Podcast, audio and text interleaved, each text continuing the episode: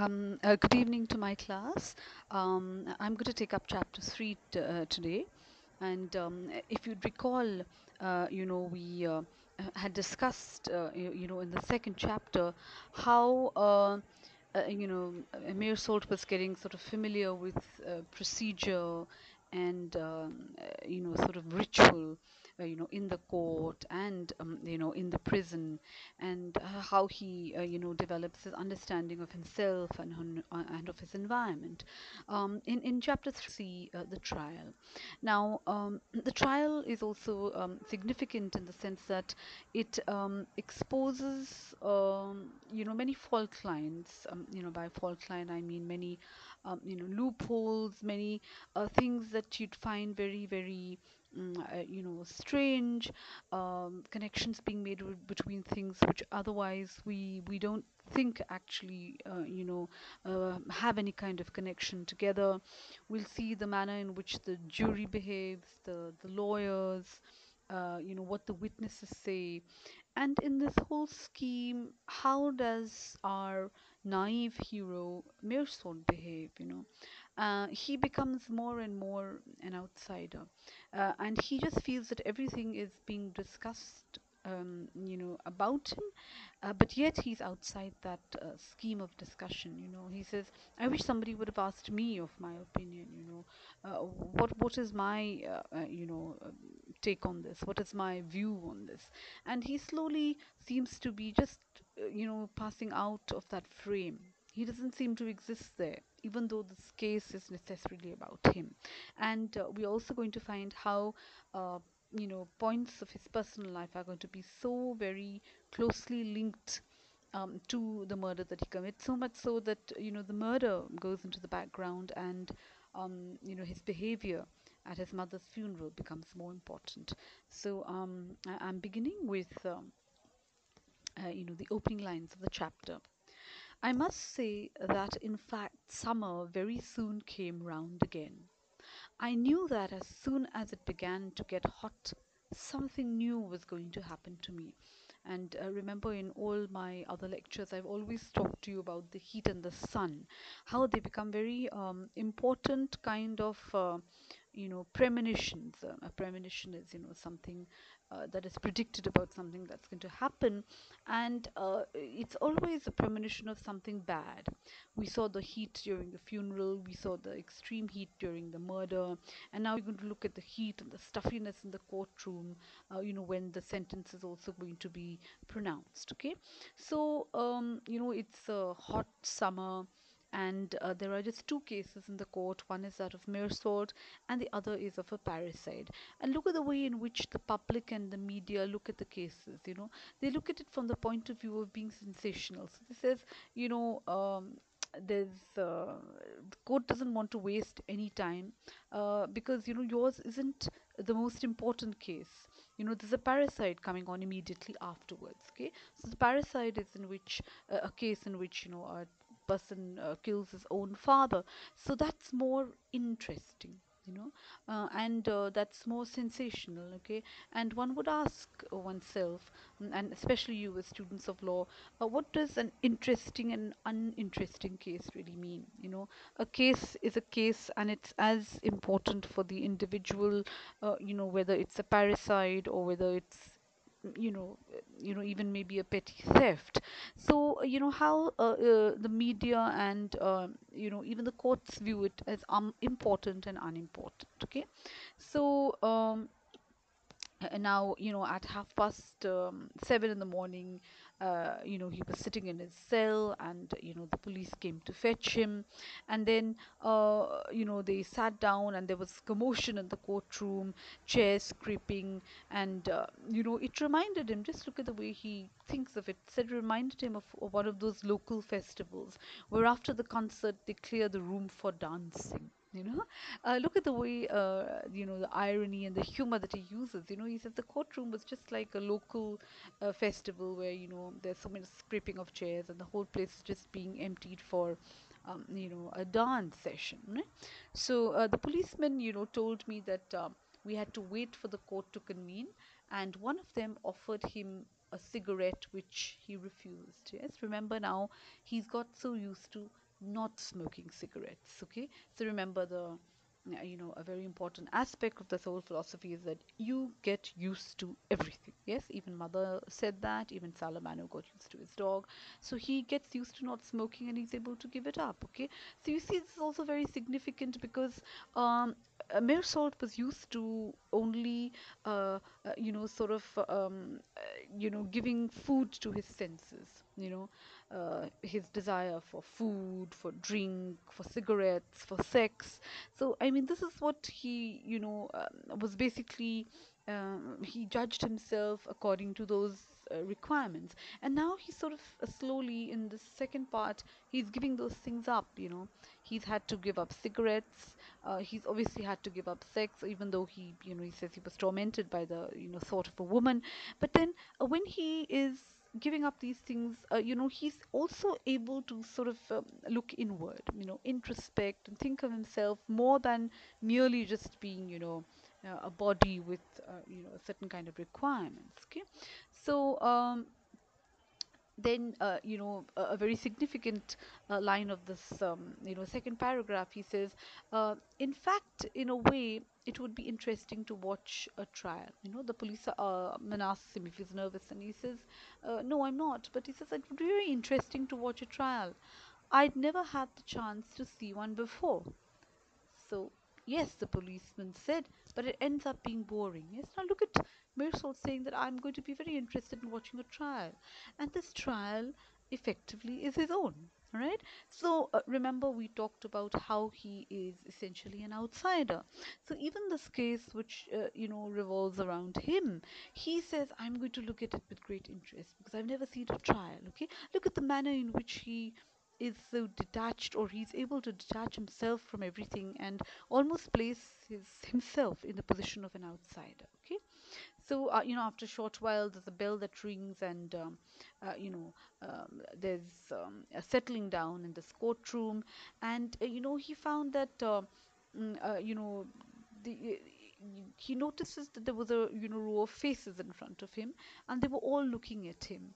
And he realized that they were the jury okay? So now uh, obviously for the first time he's gone to the court and he's seeing that uh, these were the people on the jury. And he said i had just one impression I was in a tram and all these anonymous passengers on the opposite seat were scrutinizing the new arrival to find its peculiarities. Yes, so uh, you know he's going back to sort of uh, describe things like you, he would describe in, in the first part. He says, I was sitting like you know um, you know, it was like being traveling in a tram, which is full of anonymous passengers, and there's a new passenger which comes, and everybody stops to just, you know, view the peculiarities of that passenger. And I think we've all had this kind of experience when we enter into either a crowded room or a crowded, um, you know, uh, train or a metro. You just feel that you are the, uh, you know, sort of center of everybody else's attention. Um, you know, he says, I know it was a silly idea since it wasn't peculiarities they were looking at for here, uh, but criminality. So he says, yes, the difference is that when you travel in a train or in a tram, people are looking for peculiarities, but here the jury is obviously looking for criminality, you know. And then he says, there's not much difference though.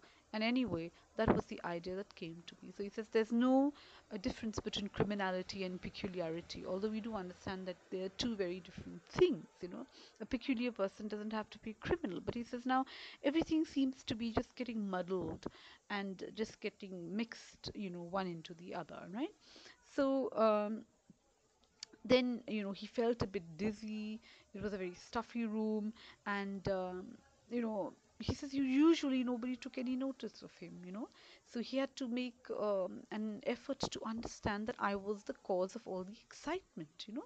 And he is absolutely like a naive hero absolutely like an outsider uh, you know outside the scheme of things which are actually very much uh, which very much belong to him.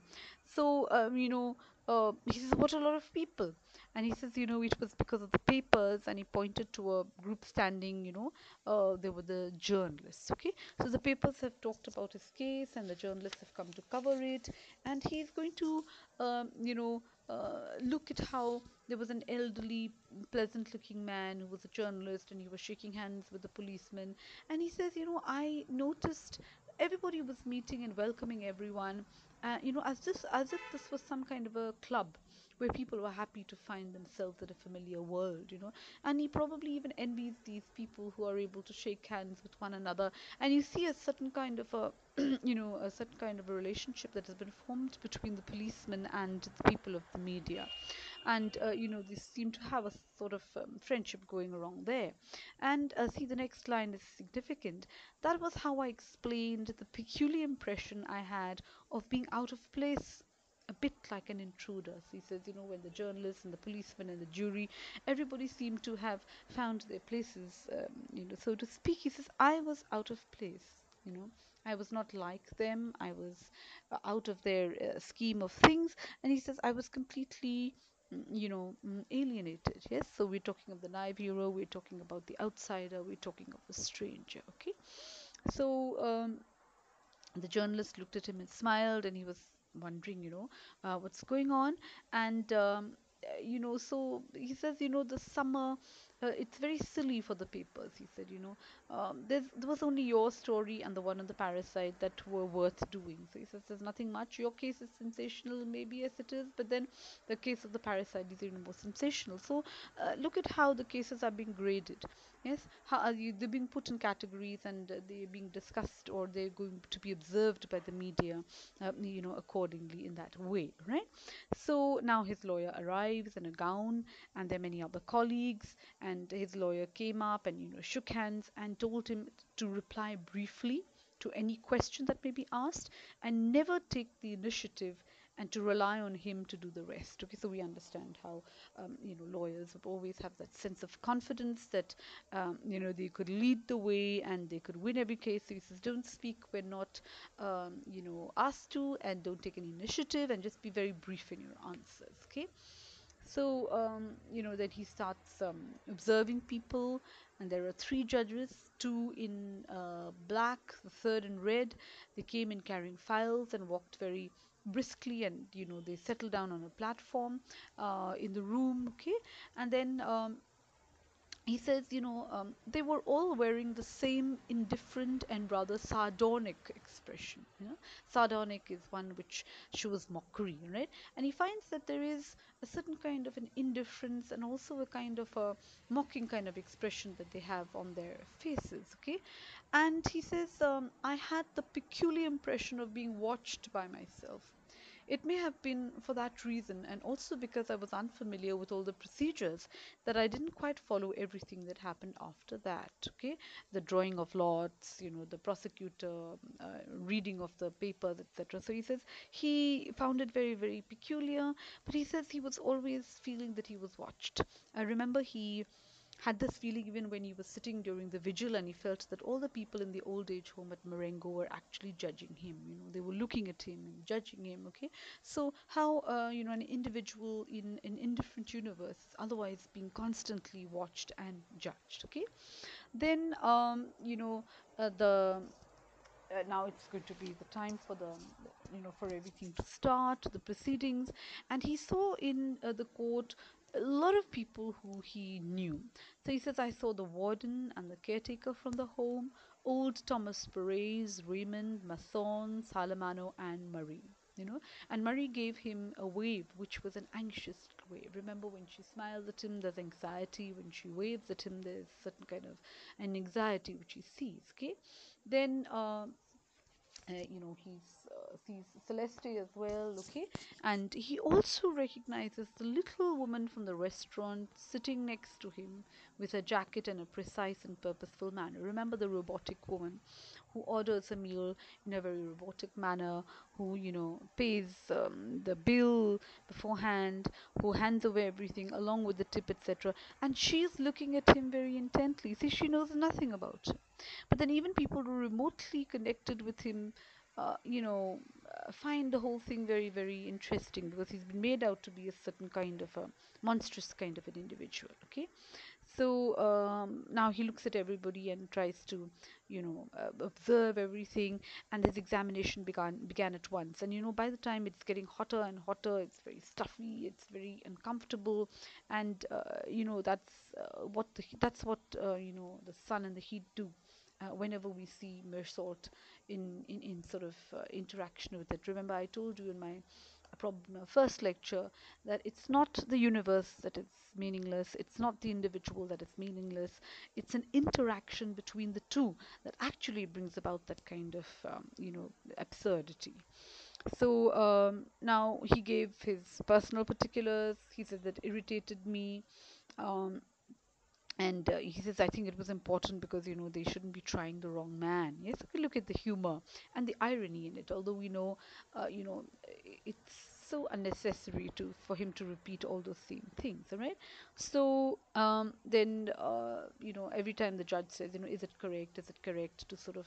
you know mm, uh, you know validate or justify whatever he was saying all right so then um, after that uh, he said that you know he wanted to uh, touch upon certain matters which might seem uh, foreign to his case but uh, which uh, they could be which could be very very relevant okay?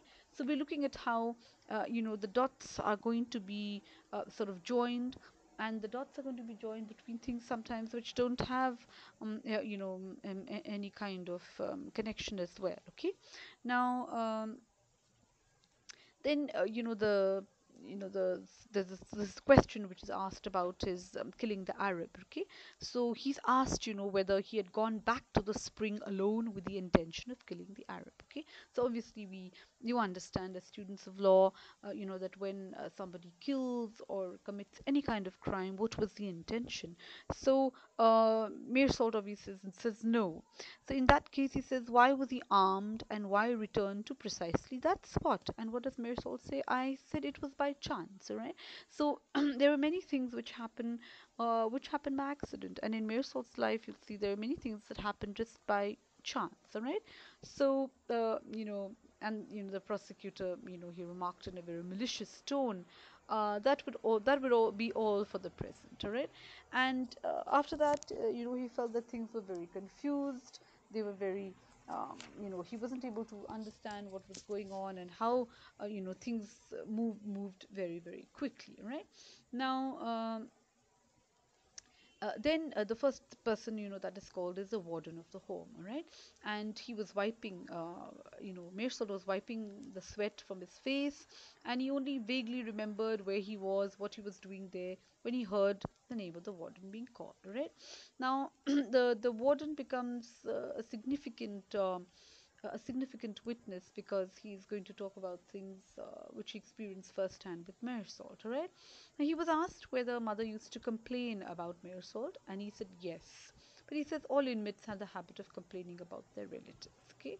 Then the judge asked him to specify whether she used to reproach him or whether she was unhappy for having uh, for having been sent to a home, and the warden said yes. To another question, he replied, you know, that he was surprised by the calmness of Meursault on the day of the funeral. And he was asked by the, uh, you know, what did he mean by calmness? Okay. And the warden said, uh, you know, he didn't want to see mother. He hadn't cried even once. And he'd left straight after the funeral without paying his respects at the grave. Okay. And we know that actually he wanted to see his mother straight after uh, he arrived. But then the formalities just made him uh, lose that kind of interest that he initially had. Remember, he's very spontaneous in his uh, actions and he's very rawly emotional in the manner in which he reacts. Okay, then. Um, uh, you know, he says there was another thing that surprised him uh, because one of the undertaker's men had told him that he didn't know how old mother was. Remember, he'd asked this question several times and he says, oh, she was pretty old and she was around 60, etc. So, you know, not knowing the exact age of your mother was almost, you know, blasphemous, like I said earlier, right? Then, uh, you know, uh, he, the warden, you know, then he also says that, uh, you know, it's the law, this is how you have to, uh, you know, speak. And he says, uh, you know, it's quite sufficient for the first time. Uh, you know, what does Meursault feel when he listens to the warden and when he speaks in that manner and he talks about his mother? He says, you know, for the first time in years, I stupidly felt like crying because I could tell how much all these people hated me. So now the question of his mother's death, uh, sending his mother to an old age home, and not crying at the funeral sort of becomes central to the entire trial. And Meursault says, I wanted to weep because I knew that all these people sort of hated me and it was a kind of a collective kind of a hate. Okay. Um, then uh, you know the um, uh, the jury asked the lawyer whether they had any questions and uh, then the caretaker is called right and he said that you know uh, he answered the question he said that um, i hadn't wanted to see mother i smoked i slept and i'd had some white coffee uh, and i felt something stirring up the whole room for the first time i realized that i was guilty so he says, I never thought I was guilty about the, uh, you know, of the murder. He says, for the first time I realized that yes, I'm guilty uh, because I didn't cry at my mother's funeral. And then, uh, you know, at this point, the, you know, the lawyer asked the caretaker if he hadn't had a cigarette too. He says, yes, you know, Meursault smoked. But when he offered me, of course, he was embarrassed, but he says, you know, since he offered me, I didn't refuse, all right? So, um, you know the lawyer is very angry and he says you know who is the criminal uh, you know in this court and you know what is the meaning of casting aspersions on the witnesses for the prosecution all right so uh, you know in spite of all this the you know everything seems to be very confusing and uh, whatever the witnesses you know whether the warden or the caretaker have said seem to be like damning evidence against him all right so uh, then you know they asked him whether you know he had anything to say and he says nothing. I uh, answered except that the witness is right. It's true i offered him a cigarette. Uh, we know that uh, uh, you know will, will will never lie right? Uh, then of course um, uh, you know his his uh, you know lawyer also you know is trying to sort of encourage him. And uh, he says you know yes the gentleman the jury will take note and they will conclude that a stranger may offer a cup of tea but that a son must refuse it beside the body of the one who brought him into the world. Okay? So uh, the prosecutor's voice obviously is booming and he says that yes it's okay. You know if um, you know a stranger offers you a cup of uh, coffee but you as a son must not accept it because you were in front of the dead body of your mother. The caretaker then went back to his seat okay? Then came thomas perez okay? And we know that thomas perez is a very good friend of his mother's. In fact people used to tease him as her fiance right? So then he was asked whether Meursault cried at the funeral. He says i was too uh, upset. I had fainted. But he says yes i don't think he cried and then uh, uh, you know Perez is very clear that yes he he never cried okay? And uh, then he says you know he asked Perez in what seemed to be a very exaggerated tone whether he'd noticed me not crying. Perez said no and the public laughed right and uh, the lawyer is getting furious about all this but you know everything seems to be hinging around the question of whether he cried or not at, them, as, at his mother's funeral right? Then um, Celeste is the next one who's called, and we know Celeste is a very good friend of, um, uh, you know, of uh, Salt. Okay, and uh, they asked him, you know, uh, you know, what does he uh, do, and uh, what kind of a relationship did you have, and you know, how would he behave when he come came to your shop? So he says, yes, he's a customer, but he was a friend as well, and you know, he said that he was a man of the world. He was a nice, good man, and he was a nice man. And Celeste tried to say very nice things about him, you know. Uh, so he says that you know he used to come and have uh, you know uh, food with me regularly, and you know it was never about paying money, etc. But it was you know a very friendly kind of relationship. And then he says, you know, uh, you know, this whole thing that happened, this murder, etc., was a mishap, you know. And he says a mishap everybody knows what that is you know. You can't guard against that. So uh, there you are. I think it was a mishap. So he says it was a mis you know it, it was a kind of an unplanned kind of a uh, you know something wrong that had happened okay? And then uh, you know but the judge you know just um, told him that that was enough and he said didn't want to say anything more. Celeste wants to speak, you know, good words about him and he said all kinds of nice things about him, but nobody's listening because he's already been condemned because he has not cried at his mother's funeral. And there's very uh, funny and interesting lines here. He says, he seemed to uh, be asking me what more he could do you know his lips are trembling and he seems to be asking him what more can i say i didn't say anything i didn't even move but he says, you know, it was the first time uh, in my life that I'd ever wanted to kiss a man, you know. So he, you know, he said that he really was so enamored, uh, you know, with the good words of Celeste that he almost wanted to ki- kiss him, all right. Um, then of course it's time for Marie to come, and you know Marie's nervous, she's anxious, okay, and um, of course, she said that she was the girlfriend of Meursault. Okay. Uh, to another question, she replied it was true, uh, you know, uh, that she was to uh, marry me. Okay. So they asked her, you know, when did you meet him and when did you start your relationship? And she mentioned the date. Then the prosecutor remarked indifferently that it was the date uh, or the day after his mother was, um, uh, you know, was buried. Okay. So in a very ironic manner, uh, you know, and uh, he said that he was you know his duty obliged him uh, to you know ask such questions even though they were not uh, you know um, they were improper but they were essential you know. And he says i want to know all the details you know uh, describe whatever happened on the day that she had uh, intercourse with uh, Salt, and this is a very uncomfortable question.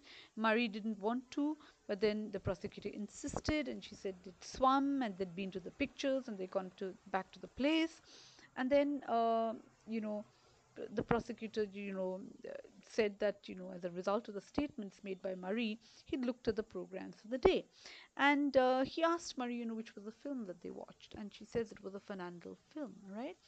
So that's enough to actually put that, uh, you know, nail in the coffin, so to speak. And he says, you know, this is how, um, you know, the prosecutor announces, uh, you know, things about him. Gentlemen of the jury, on the day after death of his mother, this man was swimming in the sea, entering into an irregular liaison and laughing at a Fernandel film. I have nothing more to say to you. He sat down and was silent. Okay. All of a sudden, Marie burst into tears and said it wasn't like that. It was something else, and she was being made to say the opposite of what she thought. And I hadn't done anything wrong. But at a signal from the judge, uh, she was taken away. Know? After that, nobody uh, listened. People did not listen to Masson. People did not listen to Salamano.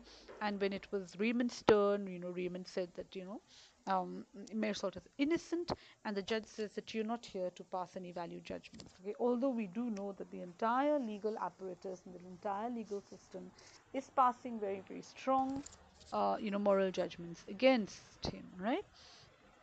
Uh, then you know, of course, you know, uh, Raymond Sintes is asked, you know, about how that uh, letter which lay behind the intrigue was written by Meursault, and Raymond said it was just by chance. Then he says, uh, you know, uh, there, there, are a lot of things that have just happened by chance. You know, your uh, you know you beating up your mistress and then he going to the police station acting as a witness writing that letter and you know uh, finally you know shooting the arab. And then he says you know how what do you do for a living? And he said i'm a warehouse man.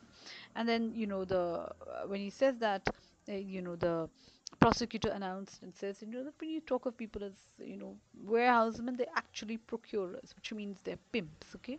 So, uh, you know, everything seems to be working against him. Uh, and, you know, Meursault says, I was his friend and accomplice. In fact, the whole affair was one of the most sordid description.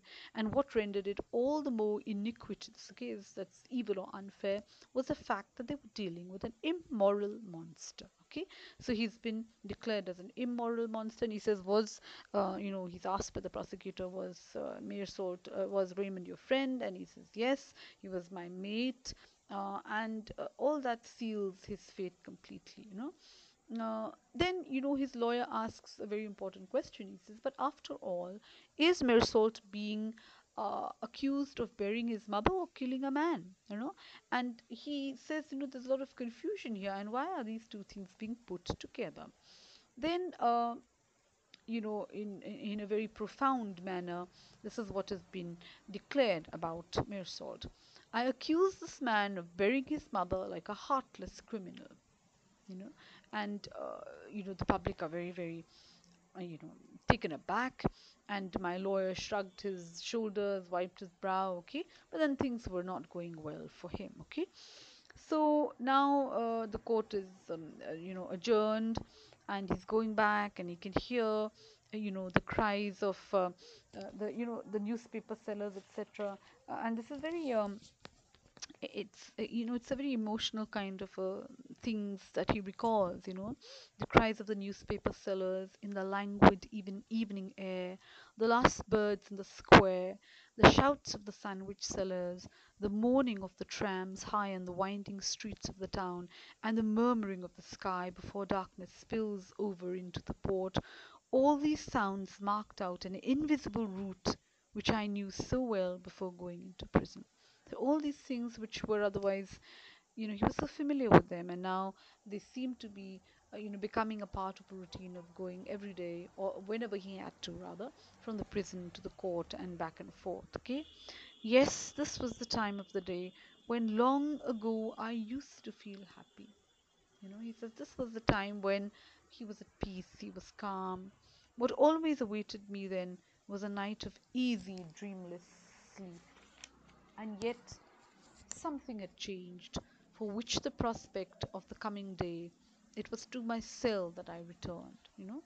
And he comes back, and remember, remember uh, he is always, um, uh, you know, earlier he used to find it difficult to sleep, and then he found it very difficult to pass time in the evenings. But now there's a certain kind of a calm that comes over him, you know, and you know, as if a familiar journey under summer sky could as easily end in prison as an innocent sleep. Okay, so he analyzes his journey, he analyzes his life, and he becomes sort of introspective and he understands that now he's going back to sleep in his prison cell. Okay, so this um, you know chapter is significant from the point of view of how the trial is conducted how he feels like an outsider at his own trial and how he often wants to be involved. He wants somebody to ask his opinion. But whenever he is asked of his opinion he speaks very very you know bluntly and just tells the truth. And that just uh, doesn't do anything good for him you know. He'd probably have done better if he lied but we understand that's what um, you know Albert Camus says that my hero is condemned because he doesn't play the game. And what's the game? He refuses to lie. Yes, everybody is lying because he says lying makes life simpler, right? So um, you know that's um, uh, you know that's it for this podcast. And uh, please listen to it very carefully, and uh, you know then we can have our um, you know our own line of uh, discussion and our own line of uh, questions, etc. Open. Thank you.